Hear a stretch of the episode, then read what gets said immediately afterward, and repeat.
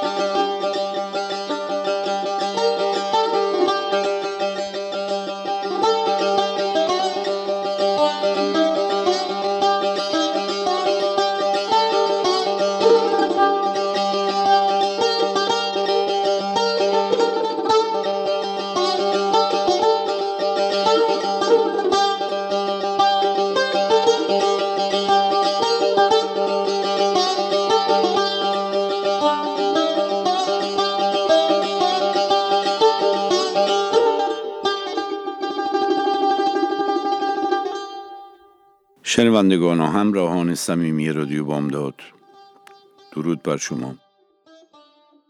در فصل گذشته برایتان گفتم که متعاقب شکست شاه تحماسب ثانی از سپاه عثمانی در منطقه ایروان که باعث فرار و عظیمت این پادشاه به دارالخلافه اصفهان گردید و شاه تحماسب بدون ملاحظه و رعایت شرایط روحی لشکری که در این نبرد تلفات سنگین و مجروحین بیشماری پیدا کرده بود و خانواده های نفرات نظامی شرکت کننده در این جنگ داغدار عزیزان از دست رفته و یا در حال مداوای مجروحین بودند به عیش و بادنوشی و عیاشی پرداخت و باعث خشم و آزردگی خانواده نفرات سپاه شد.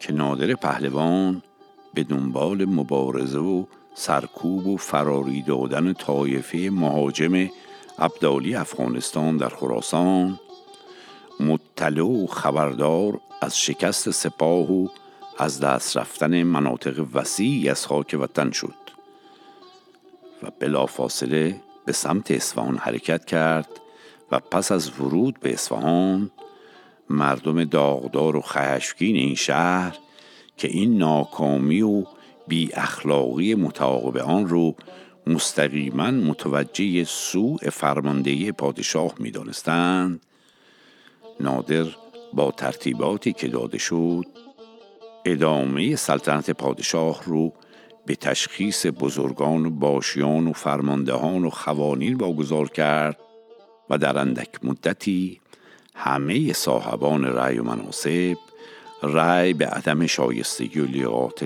پادشاه دادند و لذا در سال 1145 هجری تحماسب میرزای ثانی دهمین پادشاه سلسله صفویه از سلطنت خل و فرزند خردسالش عباس میرزا به عنوان یازدهمین پادشاه تعیین و جهان پهلوان نادر عهدهدار نیابت سلطنت شد.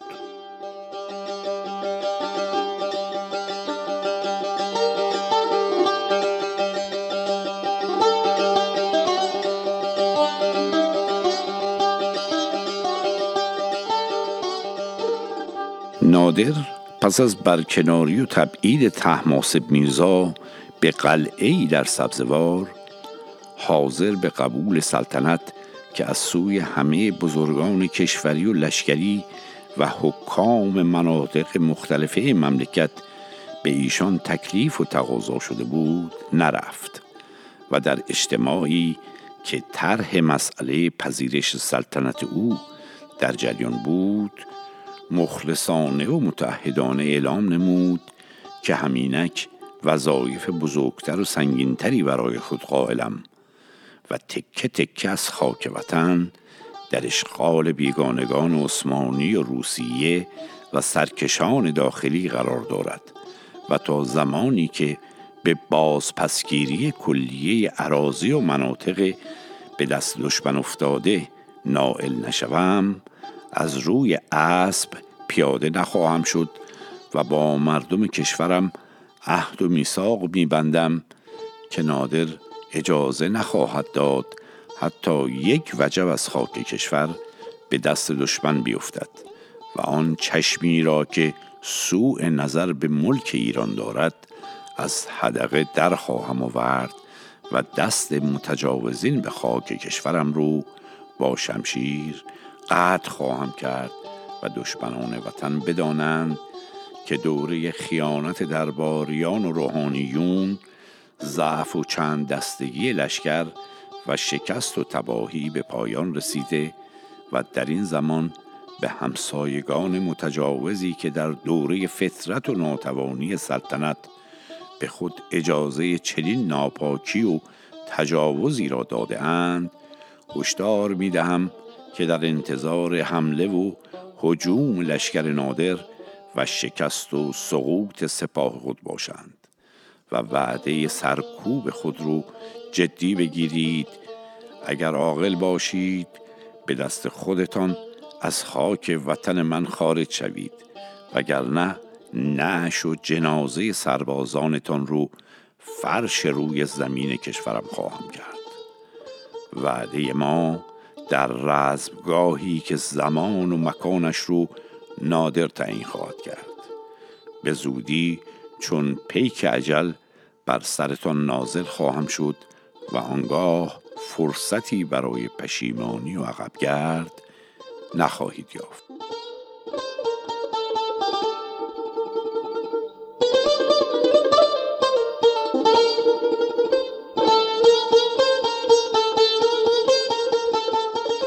این دعوت و تبلیغ جان پهلوان نادر که در سال 1145 هجری و پس از آسودگی از سلطنت تحماسب میرزا صورت گرفت تا سال 1148 هجری یعنی به مدت بیش از سه سال باعث شد که نادر تمام وقت و همت خود رو در جنگ با بیگانگان و کسب پیروزی های متعدد بگذراند و در طول این مدت چنان رشادت و تلاش وطن پرستانه ای از خود بروز داد که اروپاییان و شرق شناسان جهان او را به عنوان آخرین کشور گشاگ و فاتح و شهیر آسیا لقب دادند.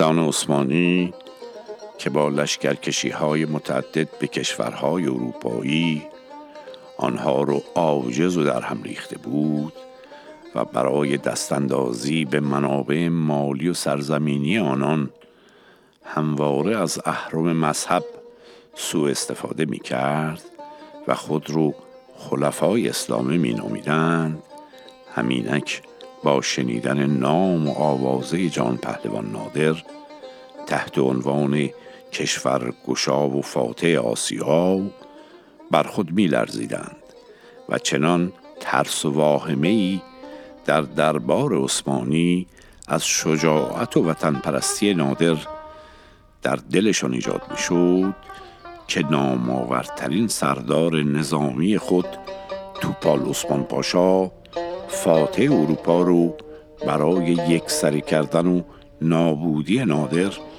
با لشکری انبوه متشکل از یکصد هزار سپاهی و توپخانه معظم و مهمترین اسباب و ادوات جنگی به سوی ایران گسیل داشتند.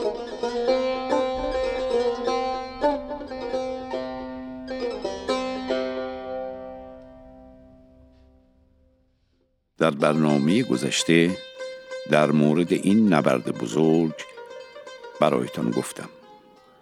در این جدال که بزرگترین پیروزی و موفقیت نادر نام گرفت چنان شکست و تلفاتی بر لشکر عثمانی وارد شد که حتی فرمانده کار کشته و مهمترین مهره نظامی عثمانی به قطر رسید و قناعم و اسرای بیشماری به دست سپاه ایران افتاد.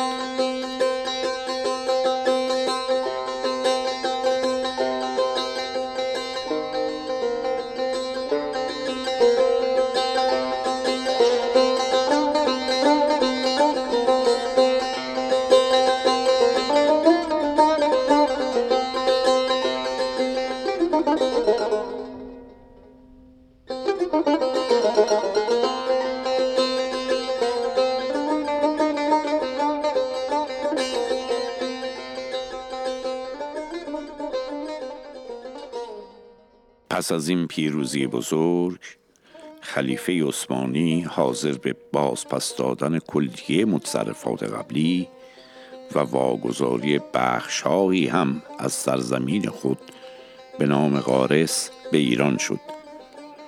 لیکن نادر علاوه بر متصرفات و دستاوردهایی که حاصل کرده بود اهرم و سبب جنگ های مذهبی گذشته رو که همواره مورد سوء استفاده خلفای عثمانی قرار داشت از دست آنان خارج کرد و مذهب شیعه جعفری رو به عنوان دین رسمی ایرانیان که میبایست مورد احترام و قبول عثمانی قرار بگیره و اکثر حجاج ایرانی در تحت امنیت و مراقبت و احترام متولیان مکه قرار بگیرند در عهدنامه گنجاند. دولت عثمانی بسیار تلاش نمود تا بتواند از زیر بار پذیرش مذهب شیعه جعفری ایران شانه خالی کند که نادر بلافاصله با اعزام سفیری به دربار عثمانی اعلام داشت که یا همه موارد صلحنامه می بایست مورد پذیرش و قبول واقع شود و یا در غیر این صورت آماده نبرد مجدد باشید که نهایتا و از روی ترس و اجبار خواسته نادر مورد قبول و امضا قرار گرفت. پس از این همه موفقیت ها و لشکرکشی های بیشمار و فتوحات فراوانی که به دست آورده بود با سپاه بسیار خود به طرف صحرای مغان حرکت کرد تا سلطنت جدیدی رو در آنجا بنیان قرار بده.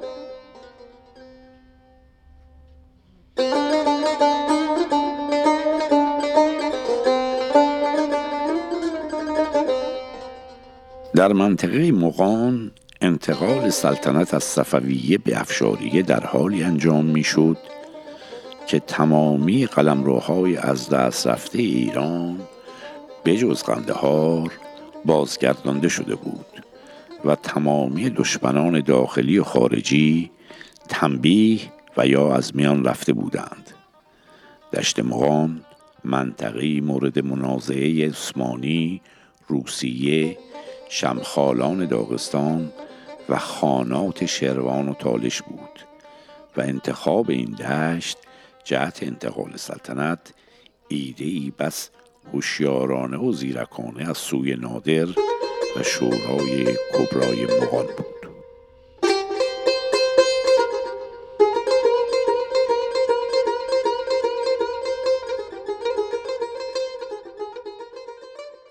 بعد از تعیین محل و برافراشتن خیمه ها و آماده کردن ملزومات فرمانی صادر شد و دعوتنامه برای کلیه حکام و فرماندهان لشکری و کشوری و خوانین و باشیان و روحانیون متنفذ و سفرای کشورهای خارجی و نمایندگان کشورهای همسایه متخاصم ارسال و آمرانه از آنها خواسته شد بدون هیچ عذر و بهانه‌ای موظفند در تاریخ پانزدهم جمادی الثانی 1148 هجری قمری در دشت مقام حاضر شوند.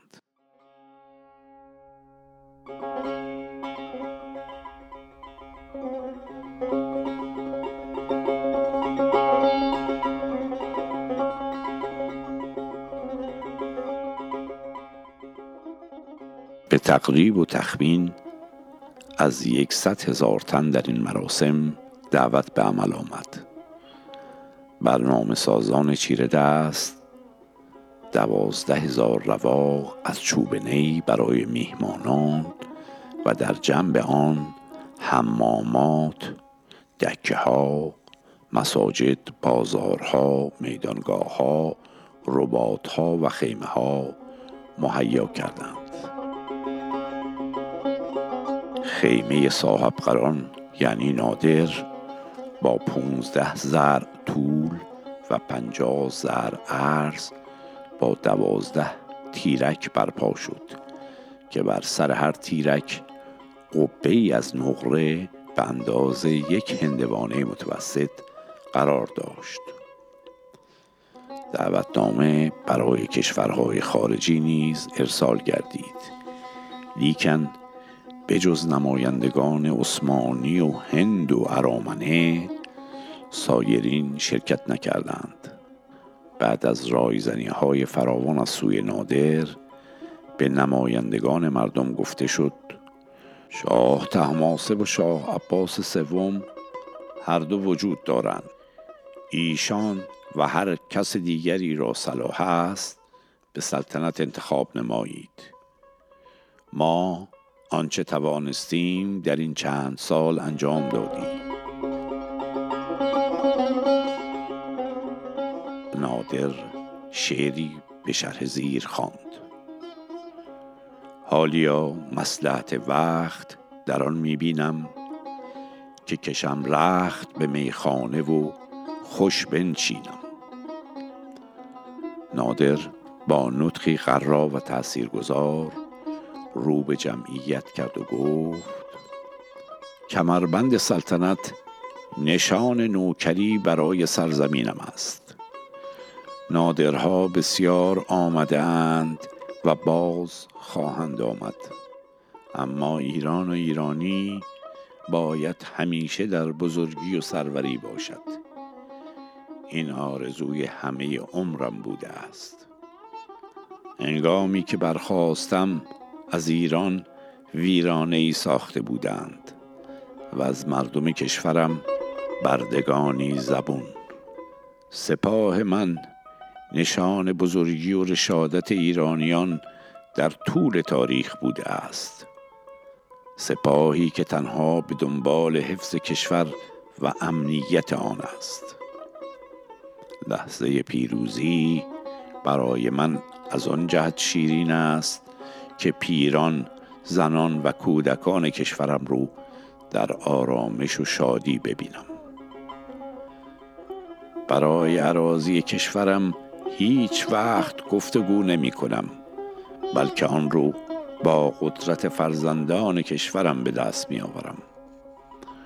گاهی سکوتم دشمن رو فرسنگ ها از مرزهای خودش نیز به عقب می نشاند.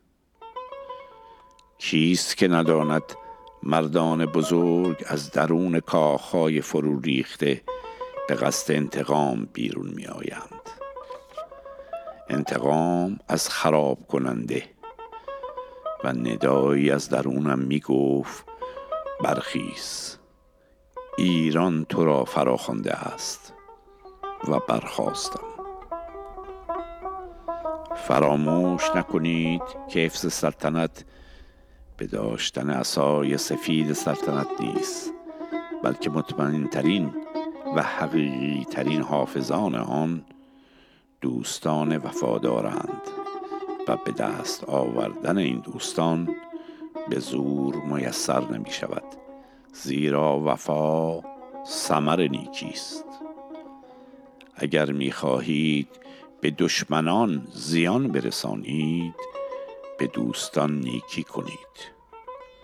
سپس ادامه داد. به مردانگی دشمنان شما را مقهور و مغلوب و نیست و نابود نمودیم. و شاه تحماسب میرزا بی عقل و احمق می باشد و به ثواب دید غلای خیراندیش آن کامکار رو معذول فرمودیم. که مبادا ایران رو از بیعقلی به چنگ دشمن اندازد. شما با هم به جمعیت بنشینید و به مشاورت و استصواب خردمندان از برای خود پادشاه رشیدی اختیار نمایید که به کار دین و دنیای شما آید. دست از ما بدارید که ما به مقر و مستقر و مقام خود برویم و آسوده گردیم.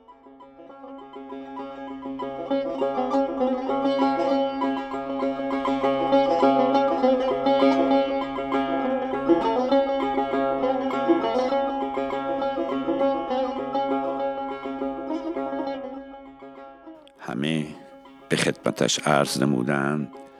امریست محال که ما از دامان تو دست برداریم زیرا که تو حق دینی و دنیوی و حق حیات بر ما داری.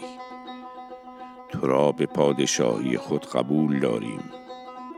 بیشک تو بر مفارق ما زل الله می باشی. فرمود پادشاه باید پادشاه زاده باشد. ما پادشاه زاده نیستیم عرض نمودند پادشاهی به دست خدا می باشد و موافق آیه کریمه ملک به هر کس می خواهد می دهد و از هر کسی که می خواهد می گیرد.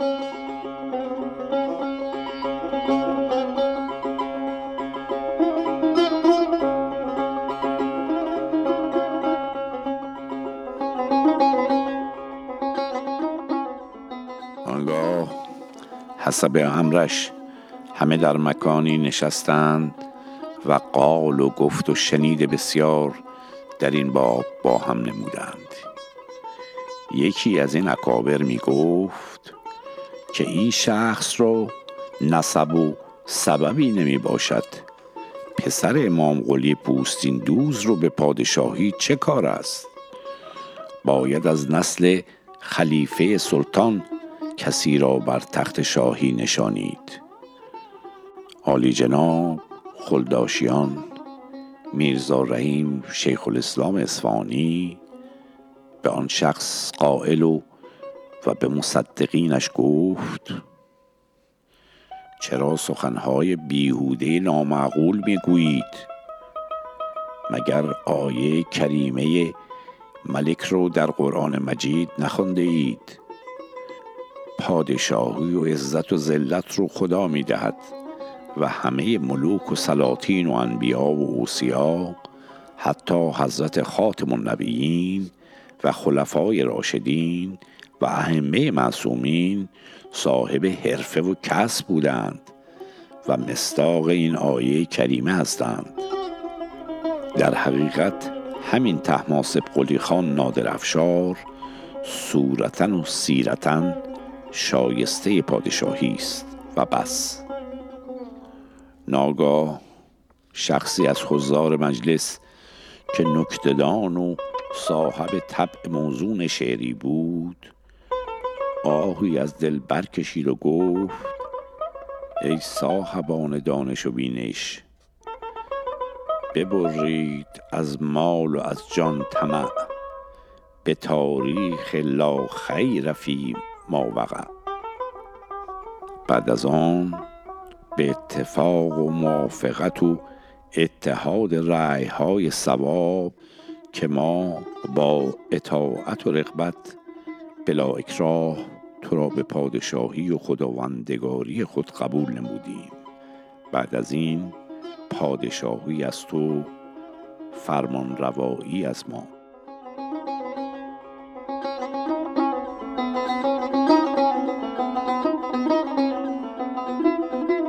فرمود از این سخنان شما اعضای ما مرتعش و خاطر ما مشوش شد و چون دست از گریبان ما بر نمی دارید و می خواهید این بار گران را بر دوش ما بگذارید ما هم قربتن الله این بار گران رو بر دوش می گیریم و از روی غیرت و همیت و تعصب و ناموس و ننگ نه از راه لذت طلبی و هوسناکی.